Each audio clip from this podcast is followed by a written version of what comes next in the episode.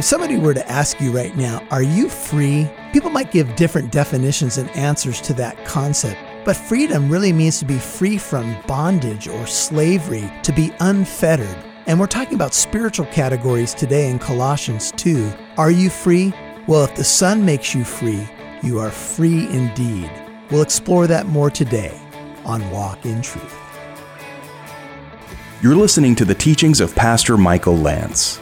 It's our goal to build up believers and reach out with God's truth to all people.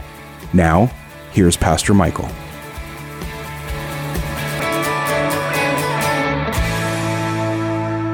As we think about the subject of freedom, we're going to talk about the freedom that Jesus Christ purchased for us. We begin at verse 16 of Colossians 2. Colossians 2, verse 16 says, Therefore, let no one act as your judge in regard to three things in verse 16 food or, food or drink, Colossians 2:16, or in respect to a festival, that's number 2. Or number 3, a new moon or a Sabbath day. Actually, technically there's four things there because a new moon is different from a Sabbath day. Therefore is always a connecting word and it takes us back in the context specifically to the previous section, which we dealt with last week, but I just want to point out verse 15. It says that Jesus Christ uh, has disarmed the rulers and authorities. See that word disarmed? That's, that's a word that should jump out to us because it's a word that means to take a weapon away from somebody.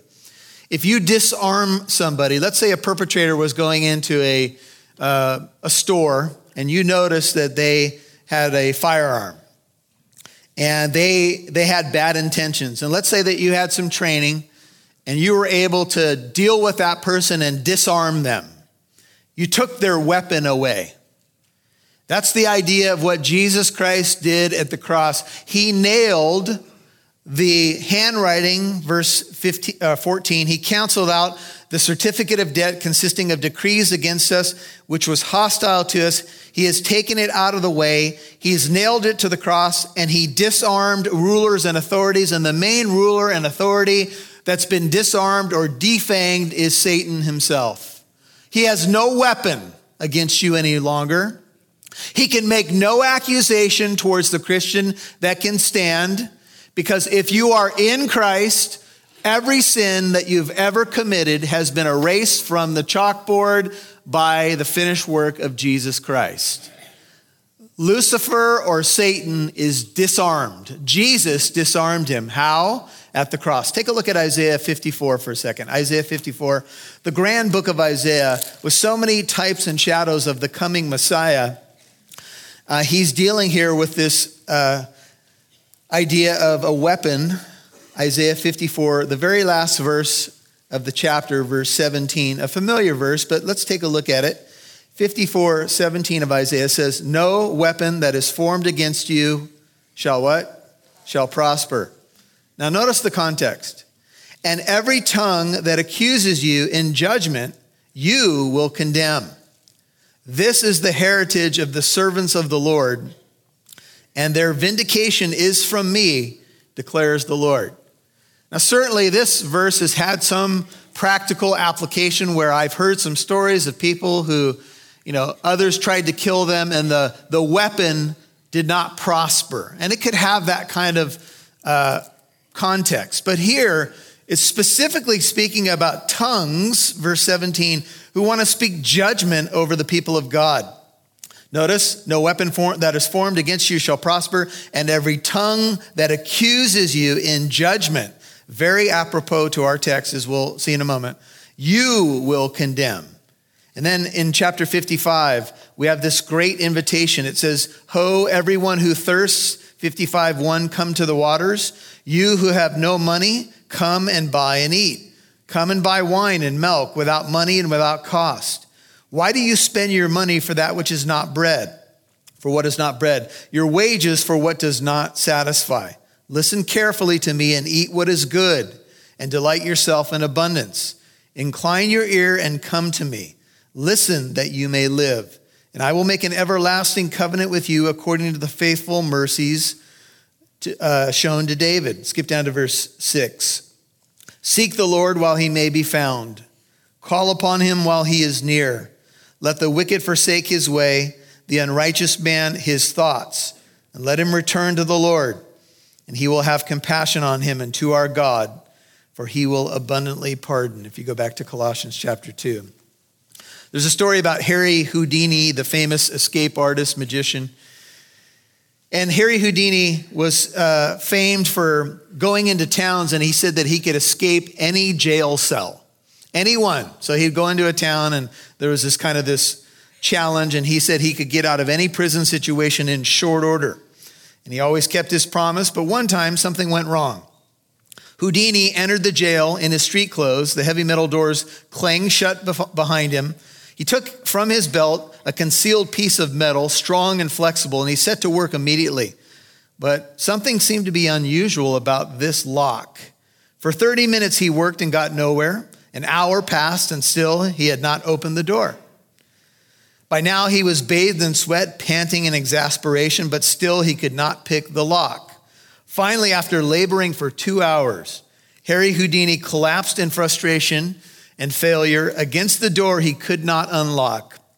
But when he fell against the door, it swung open. You see, the door had never been locked at all. But in his mind, it was locked. And that was all it took to keep him from opening the, the, the, door and walking out of the jail cell. You've all seen the movies where, you know, people jump into a car, they're trying to escape some sort of danger, they're going to hotwire the car, and then the keys, you know, in the visor up in front of them. hey, the keys right here. Oh, oh.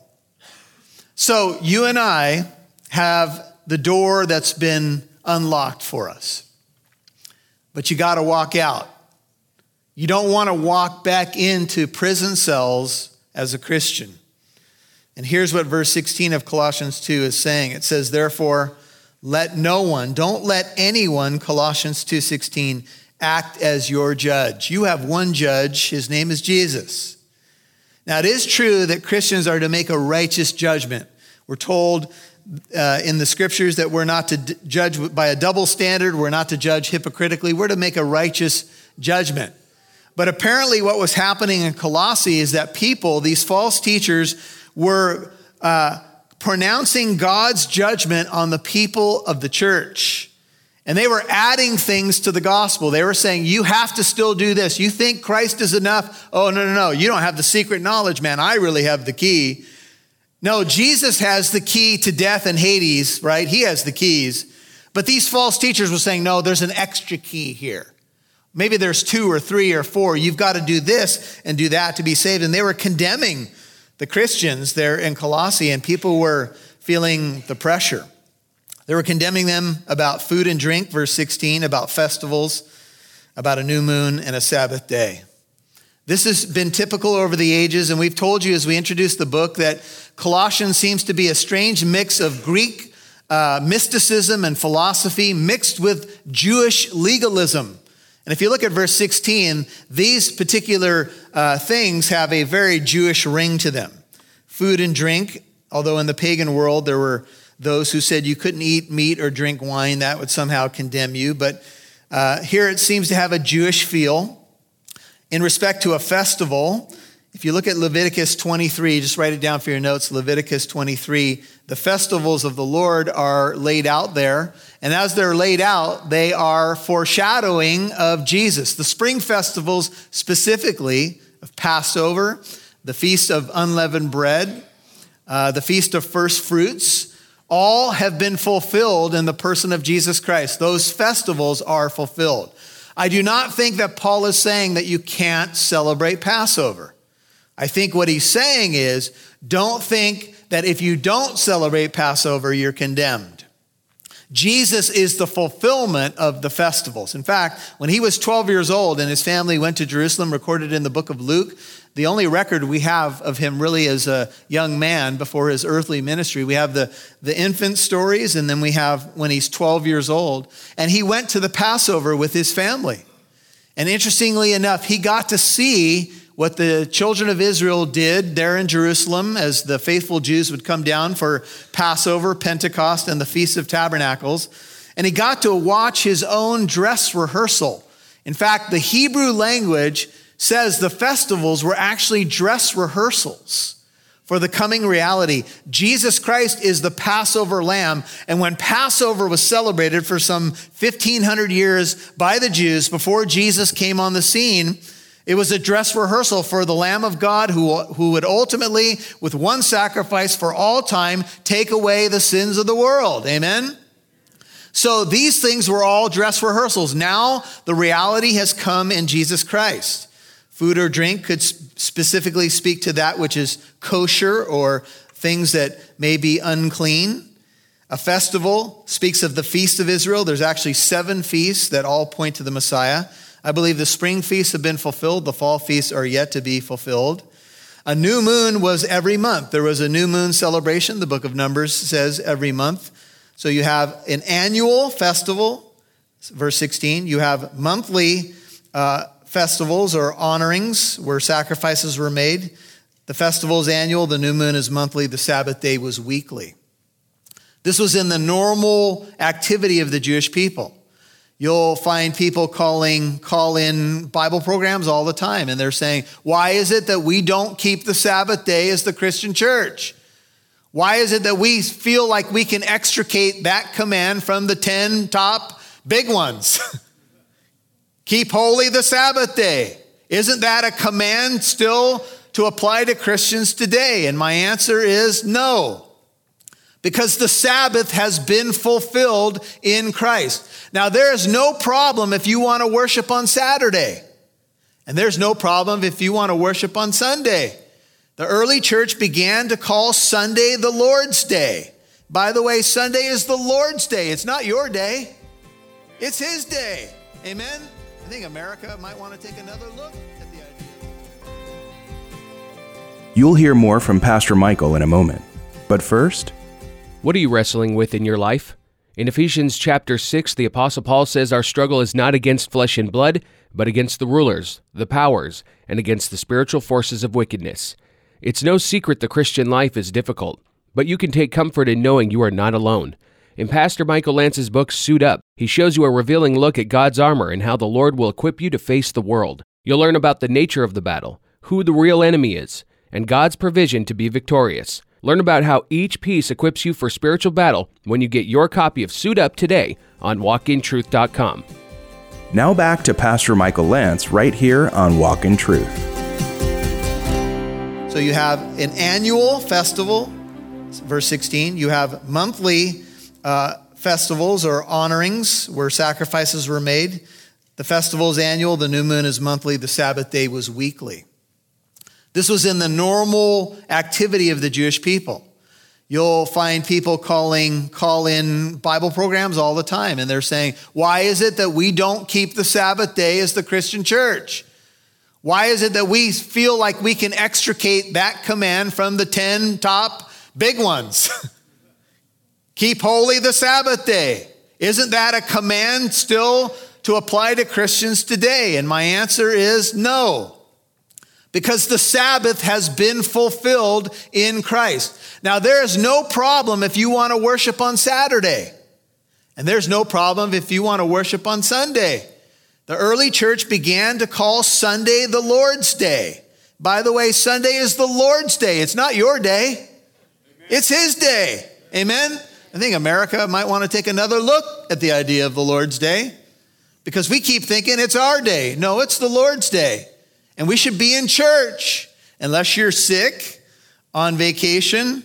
An occasional hooky is okay to go to the beach because we're not under the law, we're under grace.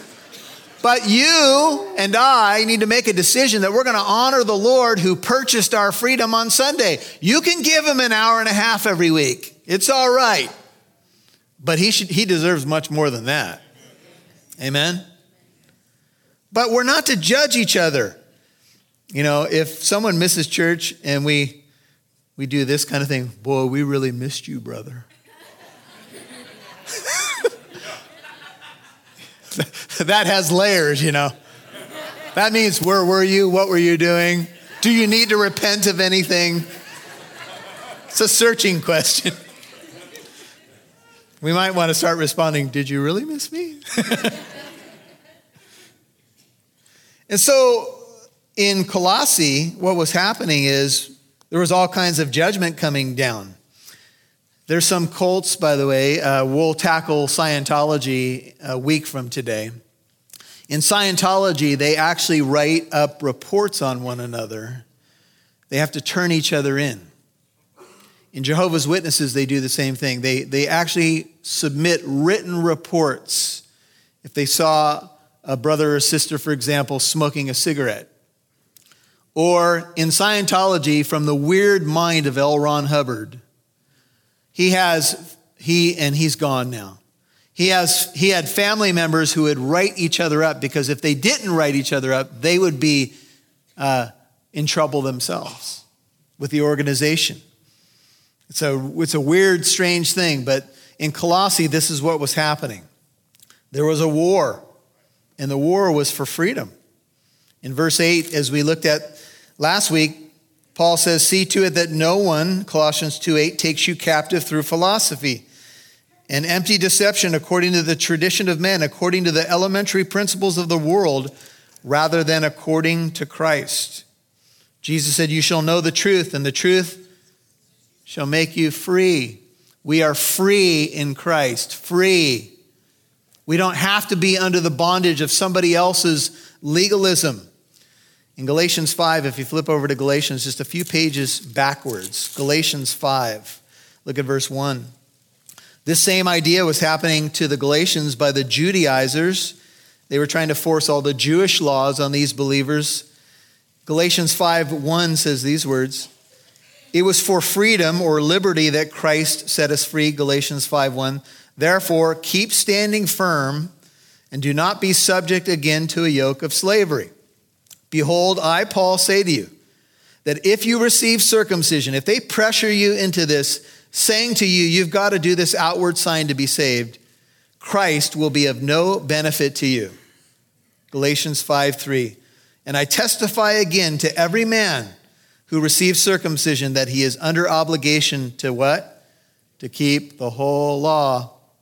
If you think that you are going to be saved by some outward ceremony that you do, and you want to go back to that law, 613 commandments and subcommandments, by the way, in the Jewish law. Let me say that one more time 613 commandments and subcommandments. And James says, in the book of James if you fell in one part of the law, you're guilty of all of it. Good luck. Ratzarak. right? How about in Jesus I am free? Now, Romans 14, oh yeah. Praise the Lord. I didn't know you were going to clap there, but that's clapping for Jesus is cool. In Romans 14, Paul lays out the things that are debatable. We're not talking about essential doctrine here. We're talking about debatable matters days of worship, diet, food choices. These are things that we stand or fall before our master. We have one master. And so we got to make sure that we don't try to put a trip on people that Jesus uh, certainly is not demanding of them. Here's an example in the book of Mark, as we studied the book of Mark, go to Mark 7, Matthew, Mark, Luke, and John. It's a familiar passage, but it deserves our attention again because it specifically addresses these matters as Jesus is, has another interchange with the Pharisees. It says, Then, Mark 7 5, the Pharisees and scribes asked him, Why do your disciples not walk according to the tradition of the elders? Mark 7 5 but eat their bread with impure hands. And Jesus said to them, Mark 7 6, Rightly did Isaiah prophesy of you hypocrites.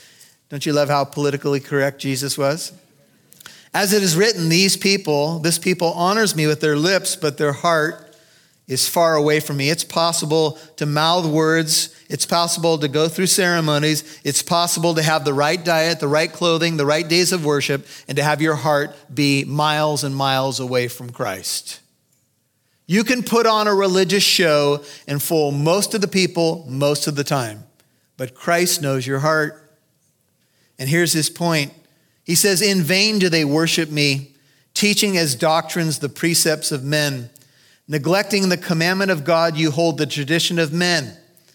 He was also saying to them, You nicely set aside the commandment of God in order to keep your tradition. Skip down to verse 14. And after he called the multitude to him again, he began saying to them, Listen to me, all of you, and understand.